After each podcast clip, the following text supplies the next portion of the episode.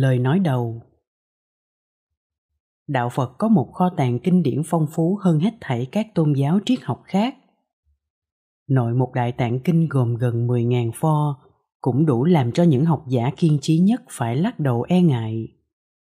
Huống nữa, còn biết bao nhiêu sách vở cận đại trên thế giới, trước tác, giải thích, bình luận về giáo lý đạo Phật. Chúng tôi nhờ duyên may được học Phật từ khi còn để chỏm. Đến nay tuy đã ba mươi mấy tuổi đầu rồi mà vẫn còn thấy dốt và không biết còn phải bơi lội bao nhiêu năm nữa trong cái biển Phật học mênh mông kia.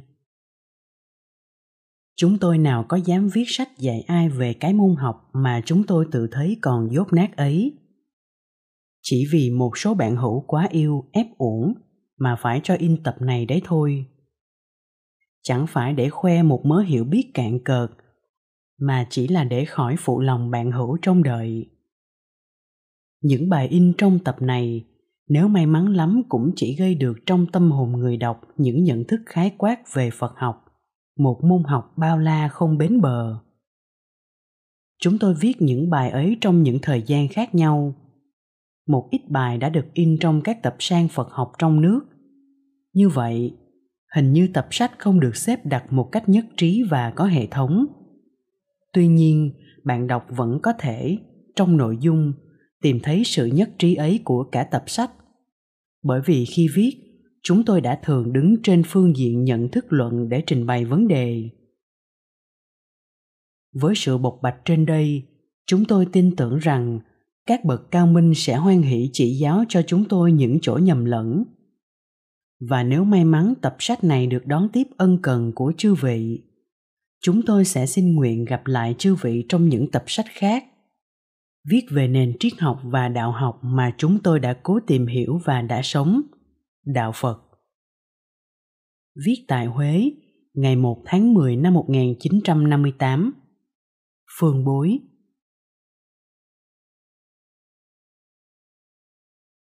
Nguyên lý căn bản của đạo Phật Phần tinh ba nhất của con người là tư tưởng. Con người có thể tự hào rằng mình hơn vạn vật ở chỗ biết suy tưởng. Người là một cây sậy biết suy tưởng. Câu nói ấy vừa thú nhận sự yếu đuối của con người trước vũ trụ, mà cũng lại vừa đề cao khả năng bất diệt của con người trước vũ trụ. Đứng trước vạn tượng bao la và nhìn lại bản thân mình, con người khát khao được hiểu biết hiểu biết để được thỏa mãn và hiểu biết để sống cho đáng sống. Chính khuynh hướng muốn tìm hiểu ấy đã làm nảy sinh ra triết học. Nhân loại ngày nay đã hiểu biết tới đâu? Triết học đã vạch ra được con đường tiến của con người chưa? Đã giải quyết được những mối thắc mắc lớn lao của con người về cuộc sống, về vũ trụ, về bản thân của con người chưa? Đó là những câu hỏi mà chính những con người có khả năng suy tưởng nhất cũng phải ngậm ngùi mỗi khi nghĩ đến. Người ta băn khoăn tự hỏi, tri thức con người có đủ khả năng để đạt đến sự thật hay không? Nếu không, thì con người còn suy tưởng làm chi? Thà rằng cứ ù ù cạc cạc mà sống trong cuộc đời. Bởi vì sự suy tưởng vô vọng ở đây chỉ làm cho con người thêm đau khổ nhưng con người không thể không suy tưởng. Sống là suy tưởng. Và vì thế, dù triết học là một môn học không hư, viễn vông vô ích, thì triết học cũng còn phải tồn tại mãi mãi. Bởi vì khi con người còn suy tưởng đến những vấn đề căn bản của kiếp người, thì triết học vẫn còn. Ba nghìn năm lịch sử của triết học hình như đã nói với ta như thế. Vào buổi rạng đông của triết học con người rất tin tưởng ở khả năng tri thức của mình. Nhưng cùng với những triết gia hoài nghi, lòng tin ấy mất dần mất dần. Càng đi sâu vào sự suy tưởng, con người càng cảm thấy rõ ràng cái bất lực của tri thức nhân loại. Con người lại càng bi quan hơn nữa khi thấy bên cạnh cái tri thức yếu đuối và hèn kém ấy, còn có một tâm hồn nặng trĩu với những ước vọng đen tối, xấu xa chính những mờ tối, cố chấp và chủ quan này đã dự phần vào việc che lấp phần khách quan đáng quý mà tri thức cần phải đầy đủ. Với những vốn liếng nghèo nàn như vậy mà con người đã dám hy vọng có thể tìm ra chân lý, đã thế lại còn muốn bay xa, rất xa trong cõi siêu hình, càng xa càng hay. Cần gì đến thực nghiệm? Thái độ duy lý cũng đã đủ để đảm bảo rồi. Vướng vào thực nghiệm làm sao bay xa được? Và như thế, con người tha hồ tự do kiến tạo những giấc mộng siêu hình. Nói những giấc mộng siêu hình rất đúng, vì chính những kiến tạo duy lý của con người về siêu hình đều đo được những động lực rất chủ quan của con người sắp đặt. Phần lý trí nhiều lầm lạc và thành kiến phần tình cảm nhiều mờ ám, thiên lệch cho nên giấc mộng của tôi không phải là giấc mộng của ngài. Và loài người có đến muôn ngàn giấc mộng. Đã có ai công nhận của ai là đúng đâu? Đức phật lúc đương thời đã nhận thấy cái vô ích của những giấc mộng siêu hình. Ngài không muốn cho các đệ tử ngài đắm chìm trong những suy tưởng siêu hình, những vọng tưởng sai lầm của tri thức và tình cảm chủ quan vấn đề trọng đại mà ngài đặt ra cho đệ tử là phải tiêu diệt ngay phần mê mờ thiên lệch nằm trong tri thức và tình cảm của mỗi người. Nghĩa là phải tu hành để tự giải thoát khỏi vô minh triền phược. Diệt trừ được phần mê vọng là đạt đến tất cả. Chưa diệt được phần mê vọng thì dù có suy tưởng ngàn kiếp đến các vấn đề siêu hình cũng vẫn không đi đến một kết quả tốt đẹp nào phương pháp của đức phật là phương pháp thực hiện, không phải là phương pháp suy tưởng. Đạo phật là một đạo sống, chứ không phải là một học. Đạo phật là một đạo sống, chứ không phải là môn học siêu hình.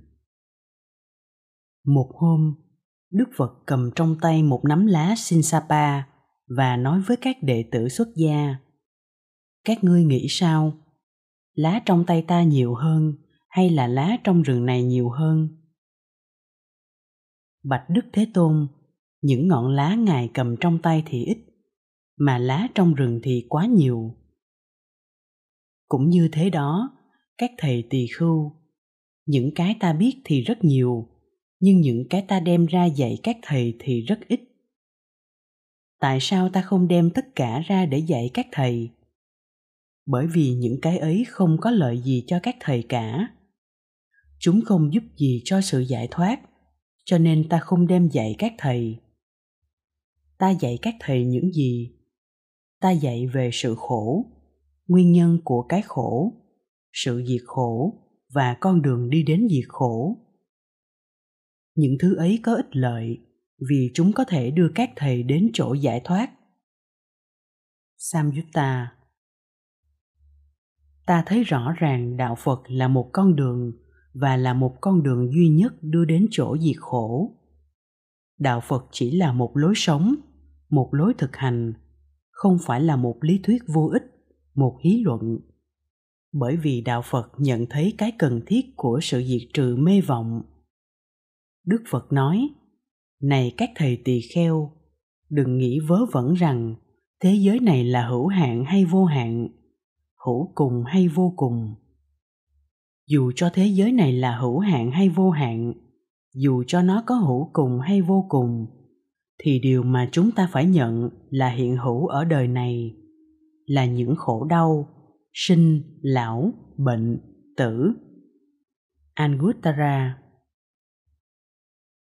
vậy, đạo phật chủ trương dẹp bỏ tất cả các lý luận vọng tưởng, cấm trí óc phiêu lưu vào trong những thế giới suy tưởng siêu hình mà đạo phật quyết chắc rằng chỉ là những vọng tưởng hư ngụy và vô ích. Đạo phật kéo con người trở về với thực nghiệm. Thực nghiệm này là một thực nghiệm bao la rộng rãi. Đó là sự nhận thức cái khổ ở đời. Khổ là một chân lý thực nghiệm. Không những chỉ sinh lão bệnh tử mới là khổ, còn bao nhiêu cái khổ khác, lặt vặt hơn, nhưng phiền toái hơn và dày vò con người thường xuyên hơn. Nhận thức cái khổ không chỉ là xác nhận cảm giác khổ thọ là thực hữu. Nhận thức cái khổ dukkha nghĩa là phải nhận chân một cách rõ rệt và sâu xa tính cách vô thường, vô ngã chống đối nhau của vạn sự vạn vật. Rộng rãi hơn, nhận thức cái khổ tức là biết mình sống đau khổ trong một thế giới khổ đau với một nghiệp báo không tốt đẹp. Tất cả những giáo lý phật dạy đều hướng về chủ đích làm cho con người có ý thức về cái khổ và nhận chân được cái khổ theo định nghĩa rộng rãi như trên. Con người trước tiên phải thực nghiệm một cách sâu xa và rộng rãi cái khổ ấy, cái thực sự vô thường, vô ngã, bất tịnh và mâu thuẫn ấy có thực nghiệm như thế rồi, con người mới đặt vấn đề cần thiết, tìm nguyên do của sự khổ và phương pháp diệt khổ. Kẻ nào chỉ có ý thức, kẻ nào chỉ có ý thức nông cạn về cái khổ thì không thể tìm đến nguyên nhân của cái khổ được. Vì con người đã chứng nghiệm một cách đầy đủ và sâu xa cái khổ vô thường, vô ngã, bất tịnh và mâu thuẫn con người sẽ tìm đến nguyên nhân của cái khổ một cách dễ dàng. Đã có chân lý thứ nhất là khổ đế, thì có chân lý thứ hai là tập đế, nguyên nhân sự khổ. Đức phật bảo rằng, nguyên nhân sự khổ là mê vọng, ác nghiệp, là ái nhiễm, và con người cũng nhận thấy như thế. Nguyên nhân của sự khổ cũng như sự khổ không phải là một kết quả do những suy tưởng siêu hình đem lại, mà là một chân lý có thể thực nghiệm. Ai cũng có thể thực nghiệm chân lý ấy cả. Kinh nghiệm sống dạy cho con người chân lý ấy. Đức phật muốn cho con người có ý thức rõ rệt về chân lý ấy. Giáo điển đạo phật đã thuyết minh rõ ràng về chân lý ấy. Vậy khổ đế và tập đế là những điều thực nghiệm rộng rãi và đầy đủ, dùng làm nền tảng cho phương pháp đạo phật. Đứng trước những chân lý thực nghiệm ấy, con người cố nhiên phải nhận thấy con đường của mình, giải thoát diệt khổ. Nếu nguyên nhân của đau khổ là dục vọng, thì diệt trừ dục vọng tức là diệt trừ đau khổ. Đó là một điều quá giản lược mà không ai thấy cuộc đời là khổ, và nguyên nhân của cái khổ ấy là dục vọng. Tiêu diệt được dục vọng, tức là tiêu diệt được cuộc đời khổ đau. Vậy, theo đạo phật, cuộc đời khổ đau, con người phải tiêu diệt cuộc đời khổ đau ấy để tiến đến niết bàn. Đừng vội la lên rằng, như thế thì đạo phật là quá ư tiêu cực, là chủ trương đừng sống là chủ trương xa lánh cuộc đời, là chủ trương biến tất cả thành hư vô. Dục vọng là nguyên nhân của sự khổ đau, là gốc của sinh, lão, bệnh, tử và ngàn muôn khổ thọ khác. Nhưng con người không phải chỉ có dục vọng mà thôi. Con người còn có những gì thanh thoát cao siêu hơn dục vọng, như lòng từ bi, như trí tuệ, vân vân vậy, tiêu diệt dục vọng chỉ là tiêu diệt cuộc đời khổ đau. Nói một cách khác hơn là tiêu diệt phần khổ đau của cuộc đời. Phần dục vọng bị tiêu diệt, nhưng còn phần tinh ba cao khiết sẽ ra sao? Phần tinh ba cao khiết này, khi dục vọng tiêu diệt, cố nhiên sẽ được thực hiện toàn vẹn không lẽ sự thực hiện toàn vẹn của phần này lại đưa đến một kết quả hư vô? Vậy, khi dục vọng tiêu diệt, phần xấu xa của cuộc đời, vô thường, vô ngã, khổ đau, bất tịnh, bị tiêu diệt. Nhưng phần tốt đẹp của đời, thường, lạc, ngã, tịnh, phải được thực hiện toàn vẹn. Thì ở con người phần tinh ba cao khiết đã được thực hiện toàn vẹn. Vậy, niết bàn không phải là hư vô, mà là sự thực hiện toàn vẹn của những gì cao khiết nhất, thanh tịnh và nhiệm màu nhất. Sống trong cuộc đời vô thường, vô ngã, bất tịnh, khổ đau, với bao nhiêu thăng trầm sinh tử, mà không thấy có vô thường, vô ngã, bất tịnh, khổ đau với bao nhiêu thăng trầm sinh tử ấy. Đó là niết bàn. Đạt đến chỗ diệt trừ dục vọng, con người được giải thoát, hoàn toàn tự do, không bị nô lệ cho một thứ gì nữa. Vấn đề giải thoát chỉ là vấn đề thay đổi nhận thức. Dục vọng tiêu diệt, bi trí thực hiện, tức thì nhận thức biến đổi. Vô thường khổ đau, vô ngã, bất tịnh, trước nhận thức giải thoát, biến thành thường, lạc, ngã, tịnh. Sinh tử triền phược là ở đấy. Niết bàn giải thoát cũng ở đấy. Và niết bàn không rời sinh tử, niết bàn sinh tử thì không hoa. Có mặt xấu của cuộc đời là sinh tử thì cũng có mặt đẹp của cuộc đời là niết bàn. Đó là chân lý thứ ba. Nhưng để diệt trừ dục vọng đạt tới niết bàn, con người cần phải có một đường lối, một phương pháp. Đạo phật là đường lối ấy, là phương pháp ấy. Đường lối diệt dục cần phải rất rõ ràng và phải khởi đầu từ bờ mê, nghĩa là phải để cho con người khổ đau có thể đạt được những bước đầu tiên, khó khăn và ngượng ngập. Pháp môn tuy nhiều vô lượng, song được bao hàm trong mấy điều giản lược thiết yếu, tam học và bát chánh đạo. Tam học, giới, định, tuệ. Chủ động của những nghiệp quả xấu xa là các hành vi, ngôn ngữ và ý nghĩ mê vọng các vọng nghiệp này lại còn giúp sức cho dục vọng phát triển. Vậy, công việc trước tiên là phải đình chỉ chúng lại. Giới chính là sự đình chỉ ấy. Không làm, không nói và không nghĩ những nghiệp nhân mê vọng, tức là không chịu tuân theo sự sai sự của dục vọng. Đó là công tác cách mạng đầu tiên. Có thành công trong bước đầu kháng cự và bất phục tùng này con người mới hy vọng tiến đến giai đoạn tiêu diệt dục vọng. Trì giới tức là không chịu rót thêm dầu trong ngọn đèn dục vọng. Tuy thế, ngọn đèn vẫn cháy mạnh, cho nên con người phải dùng thêm những biện pháp tích cực để làm yếu dần sức cháy kia và cuối cùng tiêu diệt được ngọn lửa đèn. Do công năng trì giới, ý chí càng lúc càng mạnh hành giả sẽ thực hành phép tập trung tư tưởng. Dùng lực lượng thiền định để cắt xén dần những rễ dây chằng chịt của dục vọng và trải qua nhiều công phu, có thể lay chuyển và xô ngã được cội rễ của nó. Dục vọng càng bị tiêu diệt, trí tuệ càng thêm tăng trưởng. Trí tuệ càng tăng trưởng thì sức phá trừ dục vọng càng thêm mãnh liệt. Cứ thế hành giả tiến dần đến chỗ tiêu diệt hoàn toàn những mầm mống vi tế nhất của cội nguồn đau khổ. Nhân giới sinh định, nhân định phát tuệ. Là câu nói tóm tắt của tam học vậy.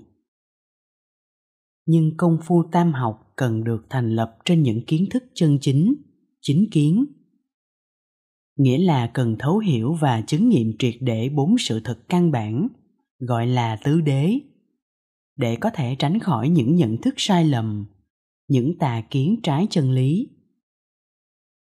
Phải theo lời phật dạy để biết sử dụng pháp tập trung tư tưởng và pháp thiền quán đúng theo chính pháp, chính định và chính tư duy. Chỉ tưởng niệm những điều đúng chính pháp, chính niệm. Phải siêng năng theo con đường chính chính tinh tiến. Phải có một phương tiện sinh tồn chân chính chính mạng. Phải hành động và nói năng đúng theo chánh pháp, chính nghiệp và chính ngữ. Đó là bát chính đạo. Con đường tuy gây go, nhưng là con đường duy nhất. Tất cả các hệ thống giáo lý phong phú của đạo phật chỉ có một mục đích duy nhất là trình bày phương pháp và đường lối giải thoát. Ngoài ra không hề có nhằm mục đích giải quyết những thắc mắc siêu hình. Người nào nhìn đạo phật như một khoa học siêu hình, chính người đó đã không hiểu đạo phật.